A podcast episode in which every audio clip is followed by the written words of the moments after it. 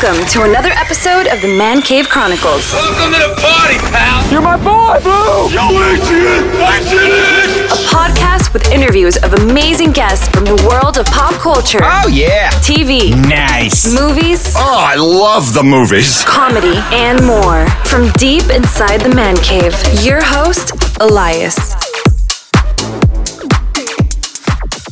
Kristian, welcome to the cave. Uh, thank you for joining me today. Yeah, thanks for having me, man. I appreciate it. Exciting times for you, my friend. I've been watching you on social media and everything, man. You're glowing, man. You're excited about your latest project that we're about to talk about. Yeah, and sometimes, like, I feel like, um, I don't know. I guess the filmmaker sometimes can be a mysterious figure, and I'm more like excited in a way that's like earnest, where it's like, yo, I made a movie. That's so hard. Like, amazing. Like, isn't it? It's like fun, you know? Like, there's something joyful about the the movie making process that I'm, you know, honest about. I guess, you know. Amazing. Yeah. Before we get into the project, I want to know, like, what made you fall in love with movies and you wanted to jump behind the driver's seat and get going with your career? You know, it was like uh, a lot of it is motivated by family. Like I think, like my family is like super into film, like like very, very much so. Like it was like kind of like growing up, the most um like powerful thing that united us. I think you know, like we always like went. I went to the movies every week on Friday, um, in in Puerto Rico, like where it would be like four bucks a ticket. You know, Yeah. kind of amazing actually. That's like such a good deal. Um, and then like I lived across the street from a blockbuster and I would rent movies like all the time. And um and then my uncle was kind of like this like crazy like curator collector of films on VHS. So he had a massive, massive collection. Like I'm talking wall to wall. Um, which was always so cool to go inside his room, you know, like and see all that. And then like you could always just find so many cool movies. And he would like do different movie nights where you would watch like I don't know three vampire movies in a row Yeah. or three robot movies in a row, and so that was kind of like the energy. And I think a lot of my film like education came from that really early on. You know. What movie did you fall in love with while with, the- with this whole journey? Oh, you know, I I love a lot of films. Are you talking specifically for this one? Like if you were the last? No, I mean like just like Oh, just in go- general? just Oh, just in in general, yeah. I think Back to the Future is one that I kind of always went to. Like when I was a kid, um, that movie had such a magic to it. It was so clever and so cool, and it's like so rewatchable. And I still watch it till this day, and I still Yeah. watch it with friends, family. I go back to it constantly. It's still a film that like stays with me. Like I don't know why. It's just like so easy to watch, you know, like in a good way. Yeah. Um, now this was like one of your first features. Uh, any pressure with all this? Any, did you lose any sleep with this? Yeah, you lose sleep. You could lose sleep for a lot of reasons. Uh, was there pressure? Uh, yeah, you know, it's like uh making a film is like difficult, you know. It's like kind of Mhm. pushing a boulder uh to the top of a mountain and then it comes back down and you got to do it again and do it again, you know, and it's like putting it together is hard, kind of um just like but it's a it's a joyous like thing. Like it's a very cool type of like difficult like it's almost like puzzle solving in a weird way. It's like how I looked at it. Like you're always kind of trying to um figure out things as you go and like I- and also it's just great to just be able to like express the vision about a script you love and like um put together a world in a unique way and like work on the performances and like work on what it means and like how it connects to audiences, you know, and like I think just it was, you know, it's difficult, but it's also like in a for me at least, it felt like being home, you know, like I always Yeah. felt home. I felt like I was like present in a place that I should always be, like sort of like where it's like almost like the most truthful version of myself comes out on set. Like I'm very much like, oh damn, I'm home. Like this feels right, you know? Yeah. How did it feel on the last day when you finished everything? You didn't want to go home, huh? Oh man. oh well, more so than that, probably the last day of shooting the spaceship was probably the craziest. That one was hard because like you're watching people like break down the spaceship and then, Yeah. like, I spent so much time there and it became kind of like during those days of shooting became kind of like a home and I like sat down and I was sitting in the living room where so much of the film takes place. And I was like, I teared up and I was like, damn, like this is crazy. Like I got through this part of the film. Um, and now it's kind of gone, you know. And but now it lives forever on on you know Peacock. on Peacock. Yeah, That's Peacock. right. Did you uh, did you take anything home to remember this movie? oh yeah, I got the steering wheel for the ship. Nice. I did. I kept it. I was like, I'm keeping that steering wheel, and I took it, and uh, I'm gonna mount it at some point. Amazing. So the movie's uh the movie's uh streaming on Peacock and everything. I watched it the other night with my wife. My wife loved it. She loves those romance type of friendship movies, you know. So we enjoyed watching this. Uh Very what do you what are you hoping for like when uh somebody goes and watches it for the first time? What are you hoping they get out of this film? Um, I've been a lot of people have been texting me and sending me messages and stuff about it, and I think I'm getting the the reaction I wanted. I think for the most part, like it's like people see an earnest portrayal of love. I think, like I think most people seem like charmed and like fall in love with the film, and like I think for a lot of people, it almost feels like an instant classic, you know, for them. Like that's been the reaction I've been getting at least, you know, like someone verbatim said, "Oh, this is like an instant classic or a cult classic already." Like I could see myself watching this movie multiple times, and I was like, "Wow, that's so generous and cool." And that's kind of like what I was hoping for the most, you know, like people. I think it's a really good film for couples and people who are like kind of starting to fall in love or really want to un- like see love on screen on some level. You know? Mm. When you when you got your hands on the script, uh, what went through your mind, how were you approached uh, for to work on this project too?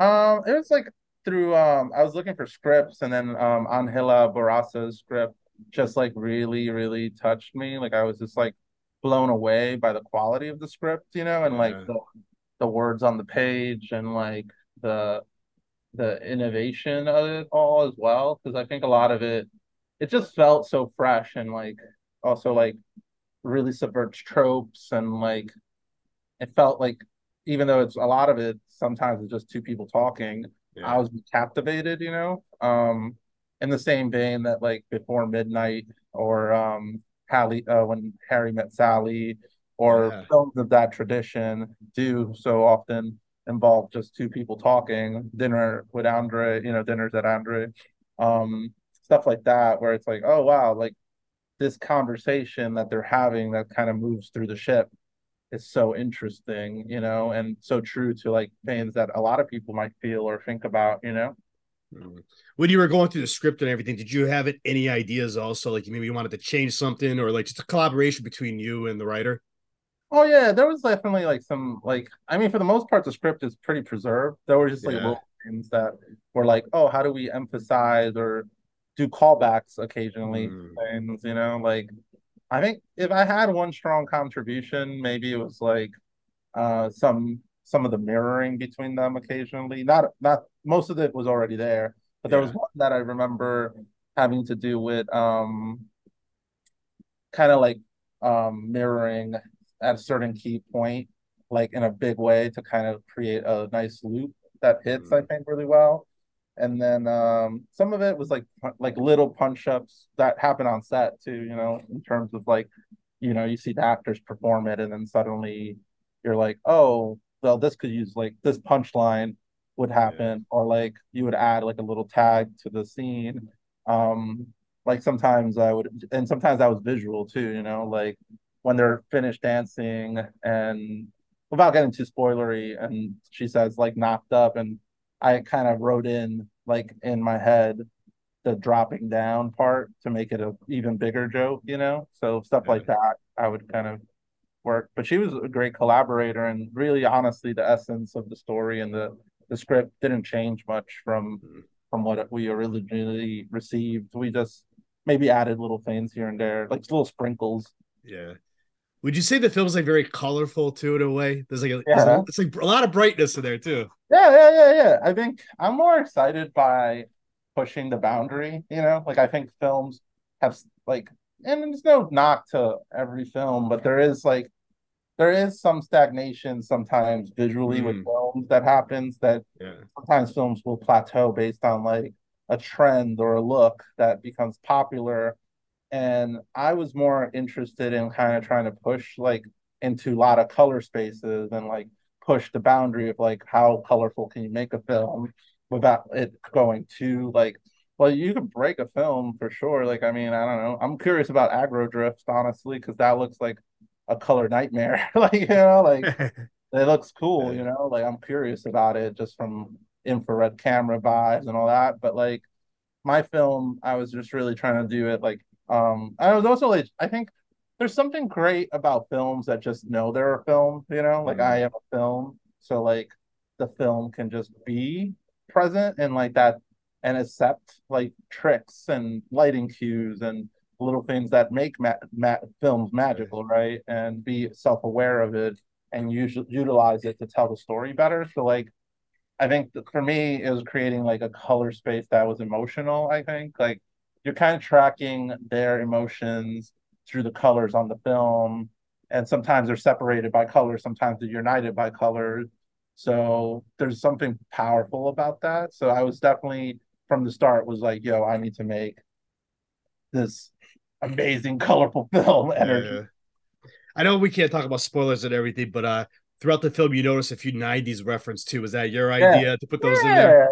Yeah. I, I, I, uh, I'm a big like proponent of nostalgia as a language of love. You know, Yeah, like I think, yeah, right. Like it's like one of those things where like the preservation of something old sometimes is a form of love, and like when we share our favorite tape or favorite piece of vinyl with someone, the level of intimacy of that is really powerful to me. Like I, I I feel like um one of my love languages is gifting people vinyl, right? Like I give Mm. someone who I love a piece of vinyl, and um, that's a nostalgic act. You know, you're kind of trying to hold on to something that is bygone, and you know maybe you remember it sweeter than it actually is. So by having all that kind of um sort of 80s 90s sort of yeah.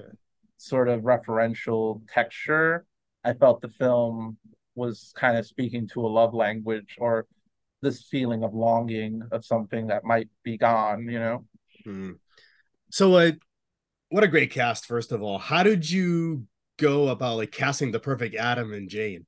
Like, what was, Oh. was, was certain, certain things you were looking for for each person? Yeah, I was I wanted some like I wanted a magical pair, you know? Okay, And um when I was doing chemistry testing, uh Anthony Mackie and Zoe, you could tell there was just something about them together that made me imagine the film as like very much like a fun like I could see them just becoming friends, which actually ended up happening. Like they became friends in the process of making the film, and they were like there was just a bounciness to them, and it felt really organic, and it felt like I don't know. They start. I- You could almost feel like they were learning from each other in some way. They're becoming like there was just something about even having them on set together all the time, where they started making their own jokes. They started making their own handshakes.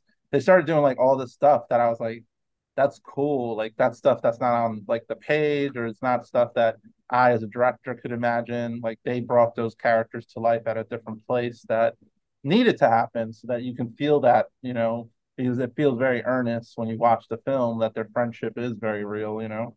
Yeah. You mentioned how they became friends offset and on set too. Uh, does that mean like someday you're gonna try to work with them again? Did you already tell them we're working together in the future? oh, somebody in Hollywood fund that. I would in a heartbeat jump on like them as a duo or them as individuals too, to be honest. Like I would Yeah, happily work with them anytime. Like I love working with Anthony. I love working with Zoe.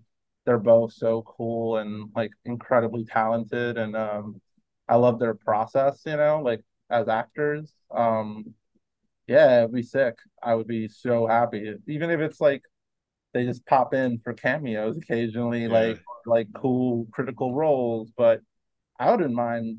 There would there's definitely space for like I'm sure there's so many stories to tell. So like and like I would love to find some other script that would involve both of them, or even if it's ensemble cast and they're kind of part of it, that would be yeah. incredible, you know? Do you have a favorite character of the movie that sticks out to you? Ah, the the robot. No, that's like my funny, goofy answer. Yeah, but like, Yeah. yeah, that, that character's cool. I, you know what's cool about that?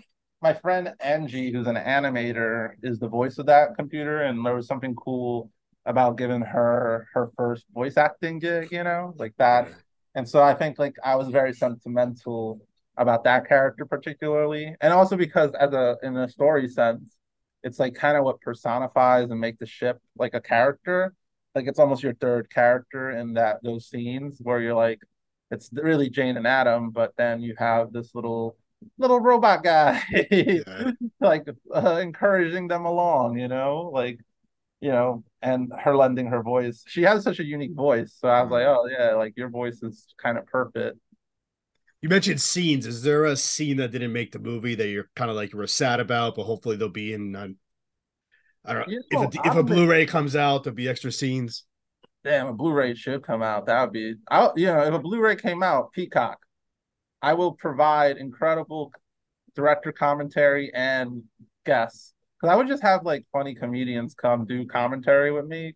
Like I would love to do a commentary of this movie with Hannibal Buress.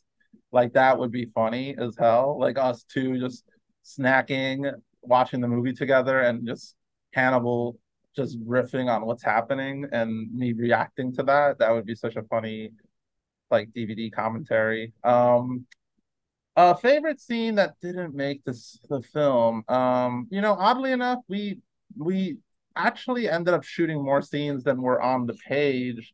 So we ended up, but we ended up needing to use most of the scenes. There might have been just something draggy or something that didn't like flow that I just cut out just because um um you know it was just like a pacing thing, you know, like I wanted to hit a certain pace, you know. The, the movie has like a really strict sort of rhythm to it, you know, like if you if you don't like let the rhythm flow, like the movie kind of like ends up not like you know what I mean? Like it's like Yeah. like an album, like you kind of want to have every song on a, a perfect album like hit a certain way and like transition smoothly and you're like have like sometimes it's like oh like this flows into this or transitions or sometimes it's like abrupt and you want it to be. So like I was looking at almost like album curation where it's like oh yeah like I just need to make all the scenes sort of flow you know? And so I don't know. I don't feel like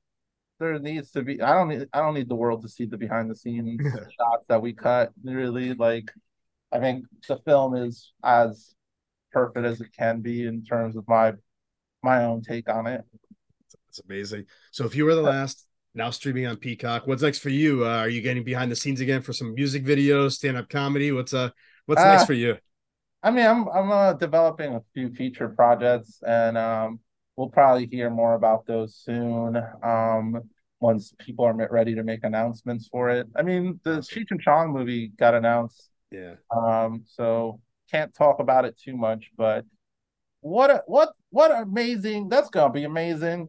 I feel like I'm so so the guy for Cheech and Chong, but you know, we'll see. We'll have to have you back on when that comes out. Yeah, for sure.